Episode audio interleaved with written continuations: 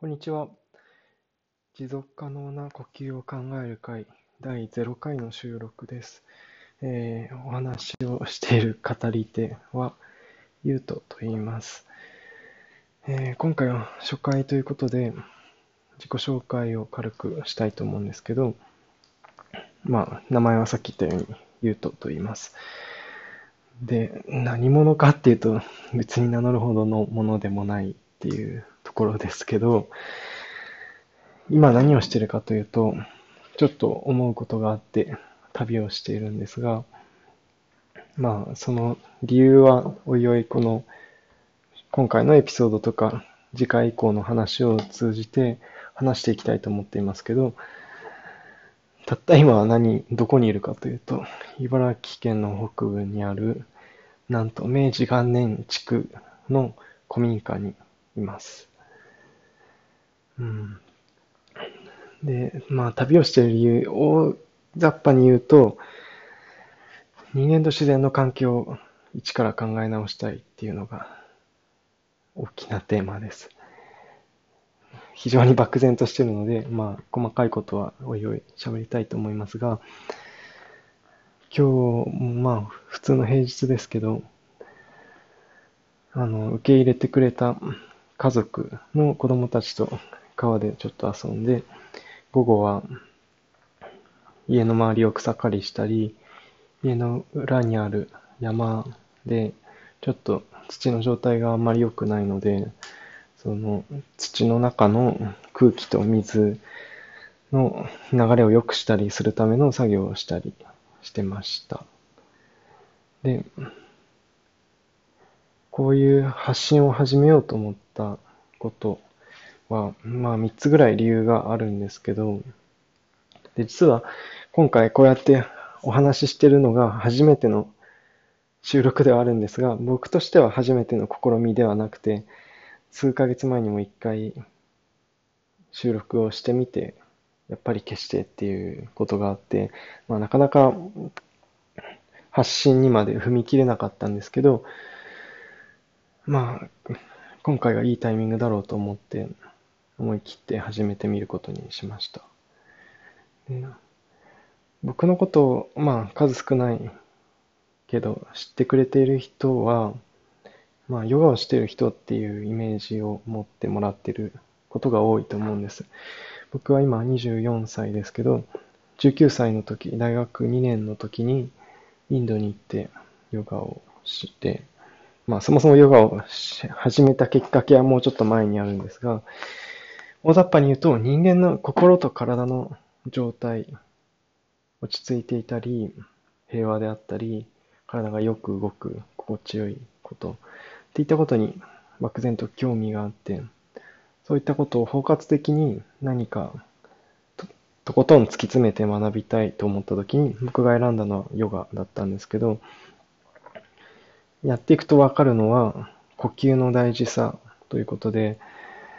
まあ、呼吸を心地よくしているっていうことが体にとっても心にとってもすごく大事なことで、まあ、当たり前だけど生きてることのなんていうか、最も原初的な行為だと思うんですよね。で、このポッドキャスト全体のタイトル、持続可能な呼吸を考える会っていうタイトルも、この呼吸をしている私たちが、なんていうか、日常的に無意識の中で、ぐっとどこか体を固めたり、言いたいことを言わないでいて、その筋肉的にどこか一部を固めて、それによって呼吸がしにくい体を日々自分で作ってしまって、いつの間にか、えー体の健康と心の健康を損ねていくみたいなことを、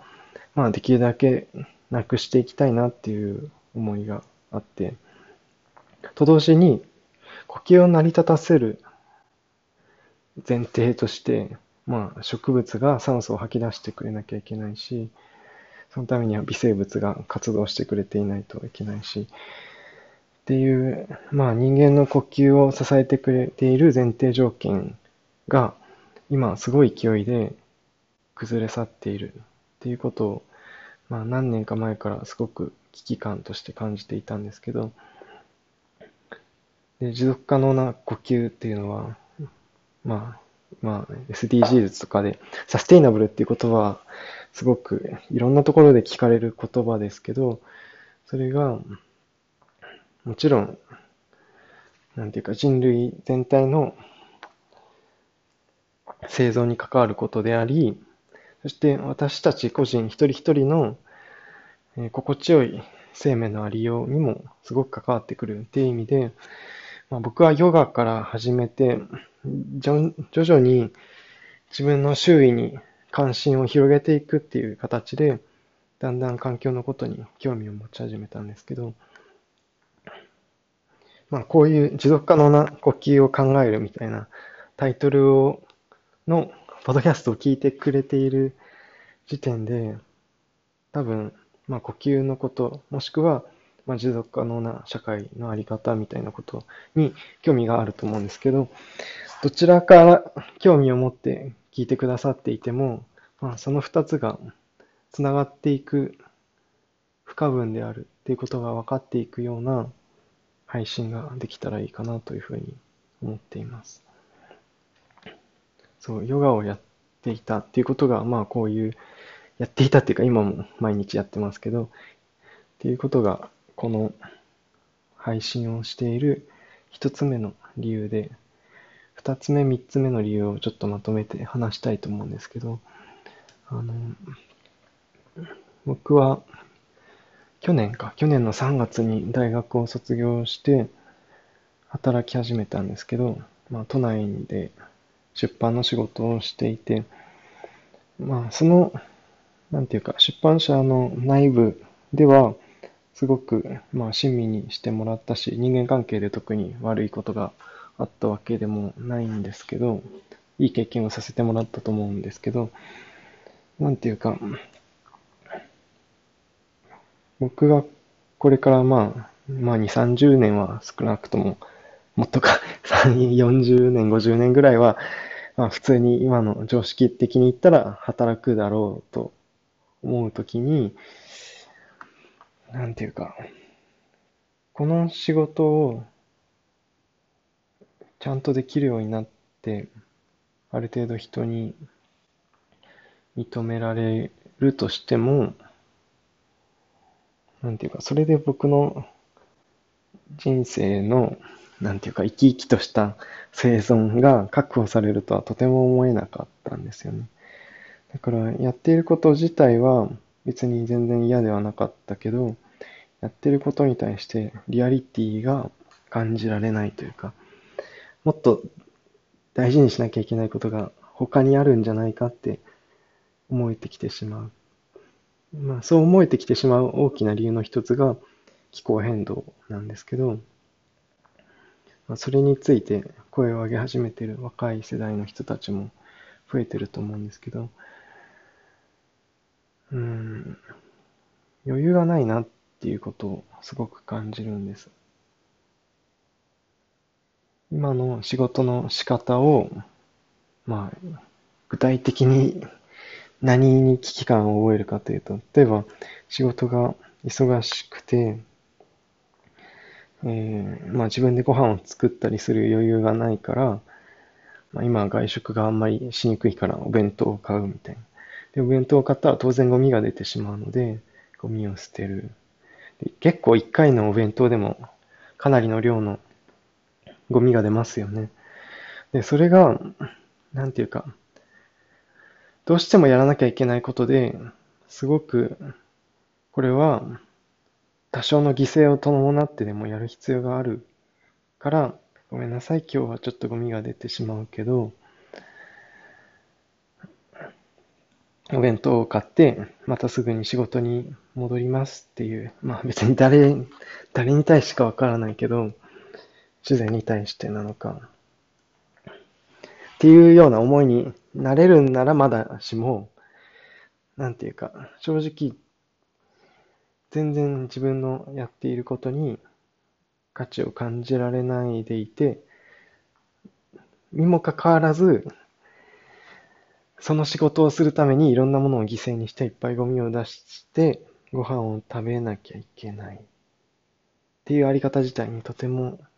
なんていうかこんなことやっていていいのかなっていう感覚を感じたんですね。まあそれもあってちょっと先月からまあ普通の意味での仕事はちょっと離れさせてもらって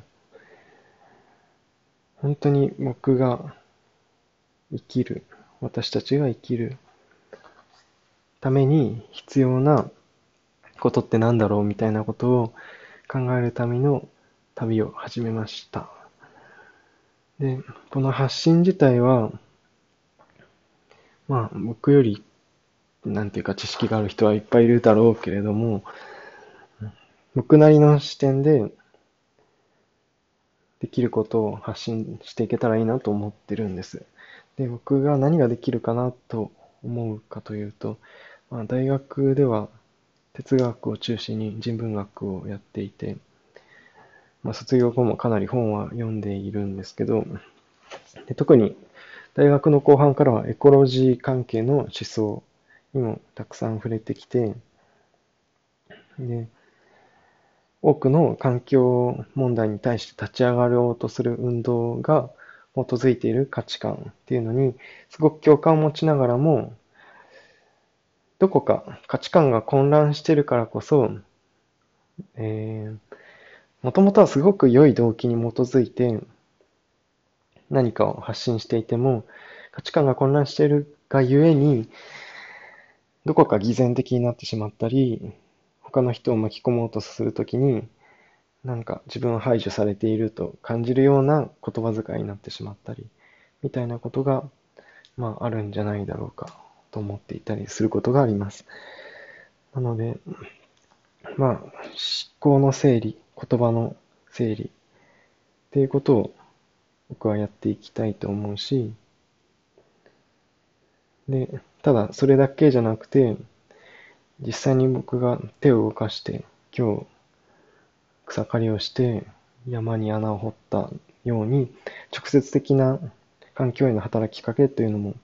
今後どんどんしていくつもりなのでそこで感じたことあるいは日々のヨガの実践の中で、まあ、自分の体と呼吸っていう一番身近にある自然との関わりから感じたこと。そしてその延長として、自分が呼吸をしていることの延長して、延長として、まあ山が呼吸をしていたり、木が呼吸をしていたり、葉っぱが呼吸してたり、虫が呼吸してたりっていうことを、まあ共感的に感じ取っていくっていうような視点でお話ができたら、まあ、わずかながらではありますけど、うん、誰かが自分と地球環境をより大事にするための一歩を踏み出すきっかけになってくれるのではないかっていう、まあ、小さな希望を持って発信をしていきたいと思います。あんまり取り留めのない話になってしまいましたが、まあ、次回以降も聞いていただけたら嬉しいです。どうぞこれよろしくお願いします。では今日はここまでにします。ゆうとでした。